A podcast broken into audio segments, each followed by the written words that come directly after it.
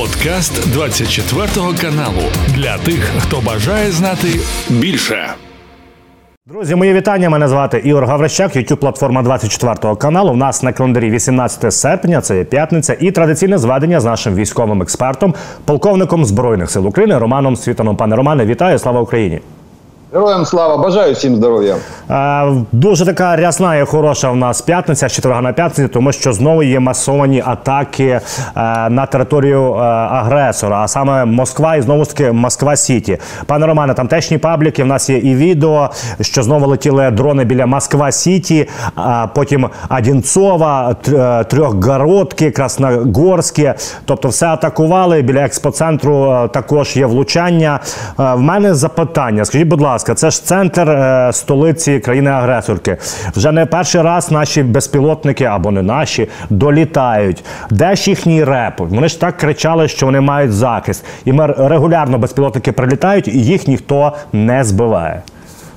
А, нет, их сбивают. Их сбивают и по движению по маршруту, и в городе в самом э, работают. Они, у них есть определенное количество зенитно-ракетных комплексов на подходе, и уже появились и мобильные группы в том числе. Просто город очень большой. То есть э, Москва сама по себе большой, площадной, и прикрыть его с точки зрения ПВО, допустим, там на 100% это вообще нереально. Они могут прикрывать его сейчас процентов на 30-40, э, не больше, а от беспилотников. От ракет, от самолетов, конечно, чуть больше. Но от беспилотников где-то 30-40%, и то секторально.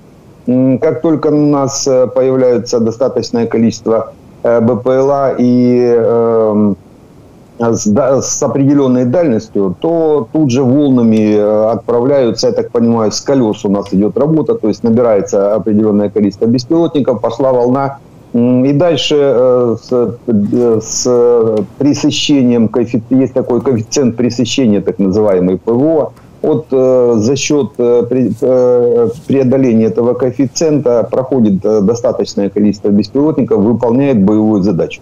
Москва сейчас стала, скорее всего, одним таким централь, одним и одним из центральных объектов для поражения нашими беспилотниками.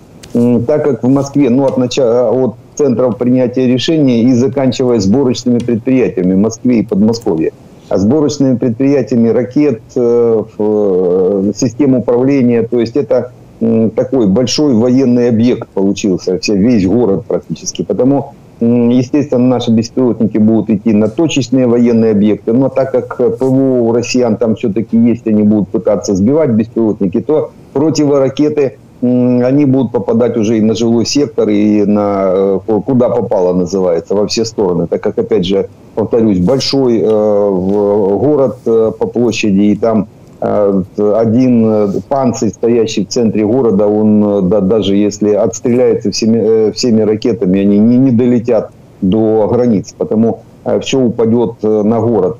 И вот этим это опасность для гра- гражданского населения. Ну и этим э, так- такого рода действиями, естественно, будут пользоваться наши э, в, э, на- на- наши операторы, э, выводя э, на, э, на эти системы, выводя беспилотники. То есть да, дальше уже будем смотреть за результатами. Но я думаю, не просто так начальник ГУР встречался с нашими партнерами, опять же, по беспилотникам вместе с Залужным. То есть и Буданов, и Залужный, вот мы недавно видели встречу эту. Мгм. То есть запрашиваем беспилотники. В основном э, мы, конечно, у своих партнеров запрашиваем беспилотники для работы по оккупированной территории, а свои э, разработки используем по территории э, агрессора. Ну, один из э, центровых, конечно, это вот объект, это Москва. Пане Романе, окрім Москви, атаки на Москву масові, очевидно, це наші дрони, тому що ми говорили. Сергій е, Олексій Данілов, секретар РНБО, казав, що е, ми будемо бити вітчизняними дронами і ні в кого не будемо питати дозволу, куди і як е, влучати. Є повідомлення з Чорного моря, що вчора ввечері це самі е, росіяни, окупанти повідомляють, що черговий морський дрон е, атакував їхні кораблі. Ну вони кажуть, що там нічого знову ж таки вони все збили, але ми знаємо, як вони збивають. Але загалом, якщо говорити по статистиці, офіційно офіційно ВМС України передають, що з початку повномасштабного вторгнення росіяни вивели в Чорне море шість десантних кораблів, п'ять з яких, а останній це Альнігорський гарняк. Ми як мінімум. Підбили. Е, скажіть, будь ласка, чи це є е, хороша відповідь, і чи реально ми знайшли протидію їхнім, як мінімум, десантним кораблям? Ну, БДК сам по себе это такая большая матка, грубо э, более-менее военизированный паром. Его, кстати, используют БДК, БДК как паром вот сейчас россияне. Потому это такая серьезная цель для нас, э, так как после уничтожения Крымского моста э, эти БДК станут основной логистической цепочкой по переброске войск и техники Потому уничтожение и всех БДК или вывод их из строя – это приоритет. Э, этим сейчас уже и занимаются. Занимаются и служба безопасности, э, их малюки по, э, по Черному морю работают. ГУР занимается, Магура В6 тоже беспилотник работает. Потому и БДК, естественно, выведенные из строя будут дальше добиваться. Ну и любые патрульные корабли российские – Э, которые выходят э, в море, это такая естественная цель, э, и однозначно будут попытки их уничтожить. Корабль, который стоит на боевом дежурстве, допустим, или выполняет боевую задачу, он такой, как ежик, во все стороны, все системы его безопасности работают, потому боевому кораблю в, в плавании подойти очень сложно. И будем пытаться, они могут сбивать беспилотники однозначно, то есть даже Э, если россияне говорят, что сбили, это реальные вещи. То не сбили в смысле, а уничтожили беспилотник. Это реальные вещи, это, это происходит. Но 9 э, уничтожит, 10 пройдет и выведет корабль из строя. Корабль миллионы долларов стоит, а беспилотник десятки тысяч всего лишь. То есть разница иногда в тысячу раз. Потому э, есть смысл пытаться и постоянно э, держать в напряжении э, врага. В конце концов, дотопим, найдем лазейки, э, примем определенные механизмы, найдем механизмы для того, чтобы со стопроцентной гарантией их затапливать. Э, ну, мы это уже видим, то есть идет, идет движение. Пане Романе, надважлива інформація від наших союзників. В першу чергу це Сполучені Штати Америки, тому що заступник речника державного департаменту Сполучених Штатів Америки е, Ведант Пател сказав наступне, і це важливо. Перемогою у війні буде повний вихід російських військ з території України, сказали офіційно Сполучених Штатах Америки. Таким чином, я розумію, вони розбили будь-які оці от останнім тижнем, особливо е, вкиди в інфопростір, що можливо НАТО компроміс з територіями. Можливо, Крим будемо обговорювати як оренда Росії. Э, это вот один из чиновников, тем более сославшись на Байдена, то есть на э, президента, именно эта ссылка была. То есть э, он а, последнюю, наверное, точку поставил во всех этих инсинуациях. Конкретно наши, наши партнеры, наши друзья, те, которые нам помогают, там больше пяти десятков стран, они конкретно видят победу Украины в восстановлении ее территориальной целостности согласно уставу ООН. А восстановление территориальной целостности, если на территории находятся вооруженные силы соседнего или нападающего государства, это невозможно. Потому здесь логика процесса. Однозначно победа Украины только когда последний российский э, солдат с, оружием, э, россиянин с оружием будет уничтожен на нашей территории или выдворен за пределы территории. Э, это уже, я думаю, прекратит все спекуляции на эту тему, а те говорящие головы путинские или российские, как угодно их можно называть, которые будут сейчас предлагать какие-то другие механизмы развития событий, кроме уничтожения российской армии на нашей территории. Э, они будут э, засвечиваться, я думаю, будут привлечены у нас есть, я несколько статей уже называл, основная 110 статья, угу. часть третья, привлечены к уголовной ответственности. Это надо просто включить механизм правовой оценки этих призывов или каких-то вбросов и начать уже их просто вычищать. ФСБшные, ФСБшные проплаченные вот они работают. От Саркози до до, наверное, Киссинджера. Это, это все оттуда нарративы, причем вот именно нарративы Киссинджера передать Крым, Донбасс России, оставшую часть, часть Украины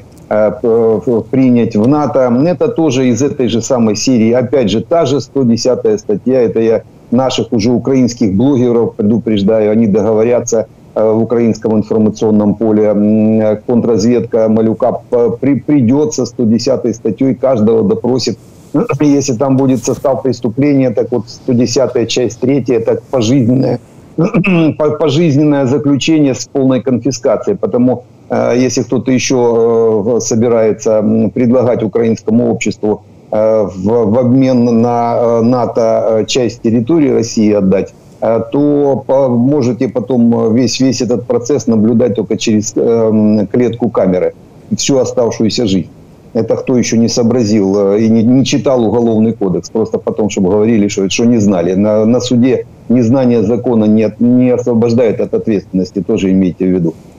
То есть э, поставлена точка, я думаю, больше мы не услышим, пока, по крайней мере, от официальных или не полуофициальных э, лиц такого рода предложений.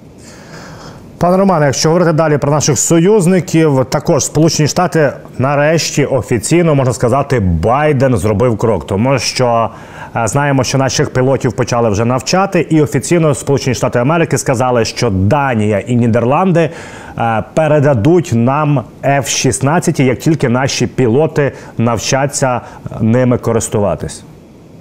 А, да, это вот уже та конкретика, которую давно ждали, потому что до, до этого были такие политические танцы а, вокруг бубна, а сейчас уже вот последние, за последние сутки буквально посыпались э, уже реальные вещи, то есть, э, а это, это именно реал. Значит, э, после того, как наш лет, летный состав сможет выполнять боевые задачи, нам будут переданы самолеты. По Э, в Дании и Нидерланды. Там несколько эскадрилей у них есть. Э, и, в принципе, это что только начало. По большому счету, э, есть еще механизмы передачи F-16 разных модификаций, но, тем не менее, есть. Нам, в принципе, их до сотни машин могут передать.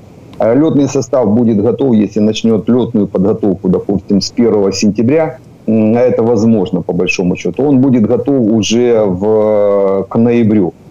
Э, к концу ноября, ну, к началу декабря уж точно будет готов, потому есть возможность хотя бы одну эскадрилью до Нового года получить, а уже оставшиеся э, на весну, вернее, на э, первый квартал следующего года. То есть, если считать по степені підготовки льотного составу. Пане Роман, є також повідомлення з власних там джерел інформації від видання Forbes. Видання Forbes не, не, не те видання, яке, начебто, е, жовтизною роздає. Так, от вони кажуть, що е, на осінь Збройні сили України готують грандіозний прорив на півдні України. Навіть кажуть, що можемо дійти не лише до Азовського узбережжя, але й зайти частково в тимчасово окупований півострів Крим. Ну, это не нас с вами слушают, э, это в качестве сарказма. Мы об этом говорим с вами уже последние полгода. То есть э, задача, задача э, первого этапа наступательной операции, которая закончится где-то с, ну, наверное, по, под такие серьезные дожди, может быть, Хотя, если продвинемся глубже, ближе к Азовскому морю, то там ближе к Азовскому морю уже дожди тоже не влияют. Можно двигаться, тем более заходить в Крым. Погода на как раз север Крыма сильно не повлияет. Там легкая броня может идти и под проливным дождем. Нет проблем в этом смысле. То есть на нас погода сильно влиять не будет, потому мы в этом, в этом Э, году однозначно дойдем до Азовского побережья и зайдем в Северный Крым, а дальше уже подождем э, авиацию.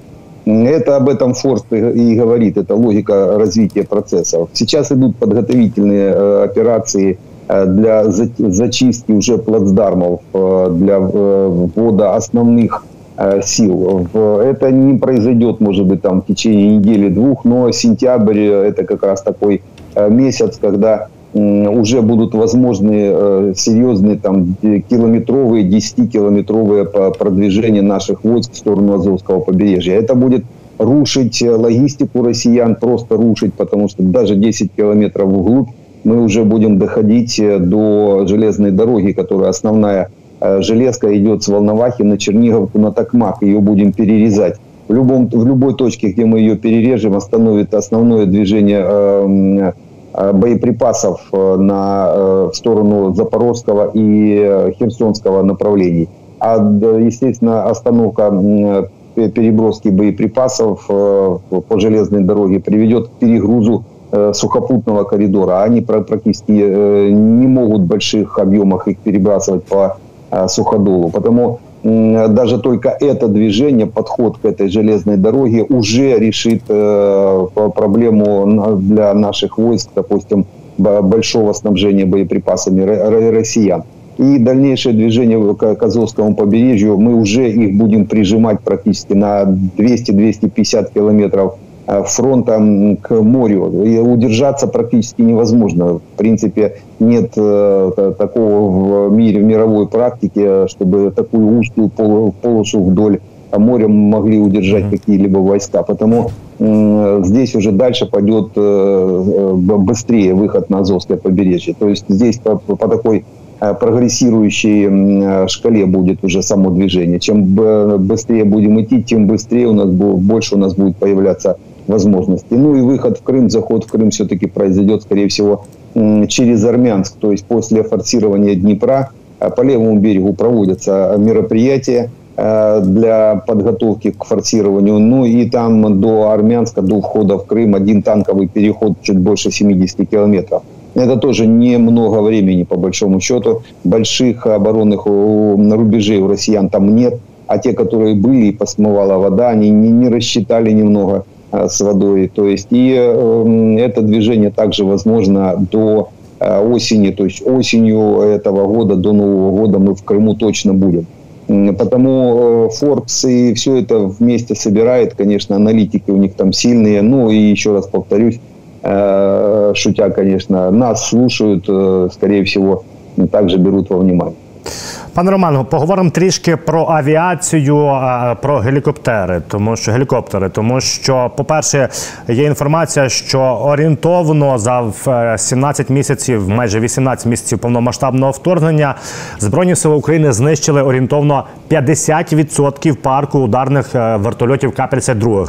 Називають цифру в 1 мільярд доларів вартість і кажуть, що десь орієнтовно ми збили 55-65 одиниць, тому що зрозуміло офіційно важко підрахувати все.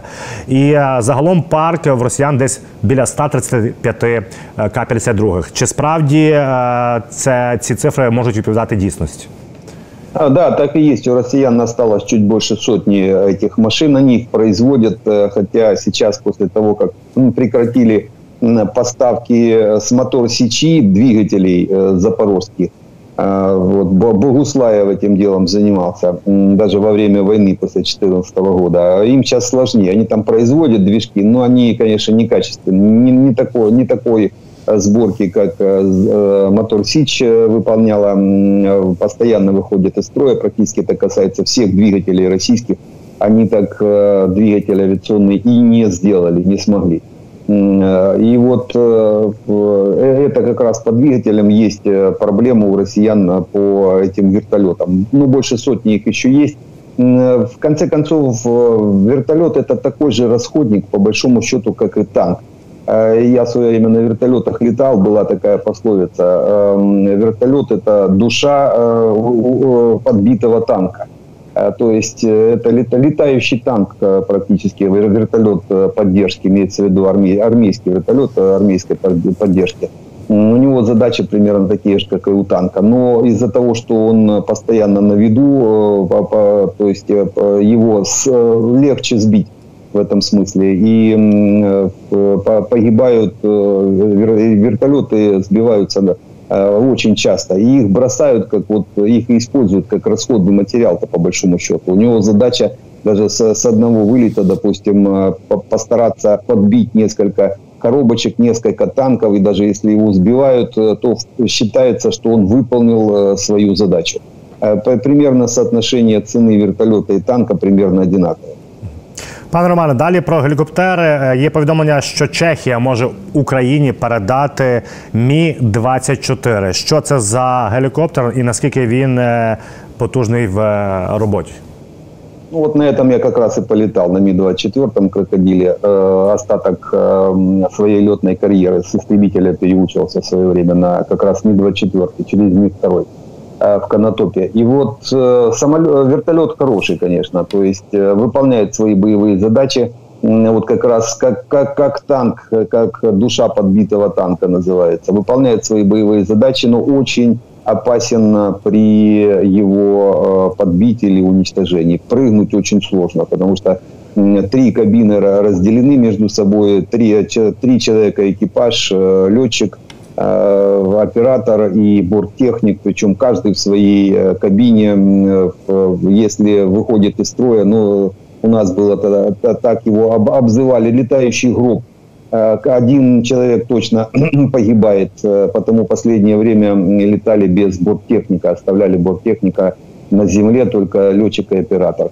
Э, но, тем не менее, очень, очень сложно. Там ни катапультной системы нет, как у К-52, ни, ни отстрела винтов. То есть практически невозможно на предельно малой высоте или на, на малой скорости его покинуть. Э, но, опять же, выполняет свои задачи при э, поддержке э, наземных операций. Довольно-таки грозная машина. Система, система вооружения у нее достаточно такая большая, несколько десятков модификаций. Может брать на себя и ракеты, и управляемых, неуправляемых. То есть поддержка довольно-таки неплохая. Вопрос, какие нам вертолеты могут передать. Дело в том, что у наших э, партнеров есть очень много вертолетов, которые уже сняты с боевого дежурства и списаны. То есть они летать не могут. Но хотя на запчасти, а это очень важно сейчас, у нас нет поставки запчастей. Ми-24 это советский вертолет, э, потому из российских э, с российских заводов у нас поставки не осуществляются, потому нам надо авиационные э, некоторые агрегаты. И вот э, нам очень важны даже те списанные вертолеты, которые есть в большом количестве у наших партнеров. Потому часть э, даже списанных, потому если увидите или услышите эту информацию, что нам передают там не готовые или там бракованные или еще какие-то, это наоборот хорошо. Нам это, это, это как раз сейчас и нужно э, и поддержит основной парк нашей, наших вертолетов.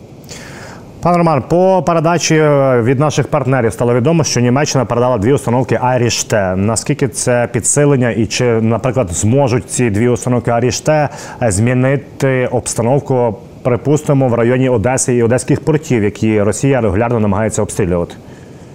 Айрис-Т, да, Айрис-Т очень хороший как раз зенитно-ракетный комплекс, дальность 40 километров – авиационная ракета «Айрис». Э, это воздух-воздух ракета, которую приземлили. Но это в последнее время это э, частое явление. Та же э, ракета М-120 «Амрам». Это, это на САМС ее приземлили, воздушная ракета. Даже противобаллистический комплекс, который нам передали сейчас с он также использует ракету Астер, Астер-30. Это Э, опять ракета воздух-воздух, только с, со, со старта. Вот такой же самый и Айрис-Т СЛМ. То есть э, э, это, этот комплекс прикроет где-то в радиусе 40 километров, может портовые структуры, но не от баллистических ракет. То есть он может, он перехватит все крылатые ракеты, шахеды, отминусует, может побороться с ониксами, под вопросом, но может. Но от балістичних ракет он, конечно, не спасет. Це був подкаст для тих, хто бажає знати більше. Підписуйся на 24 канал у Spotify, Apple Podcast і Google Podcast.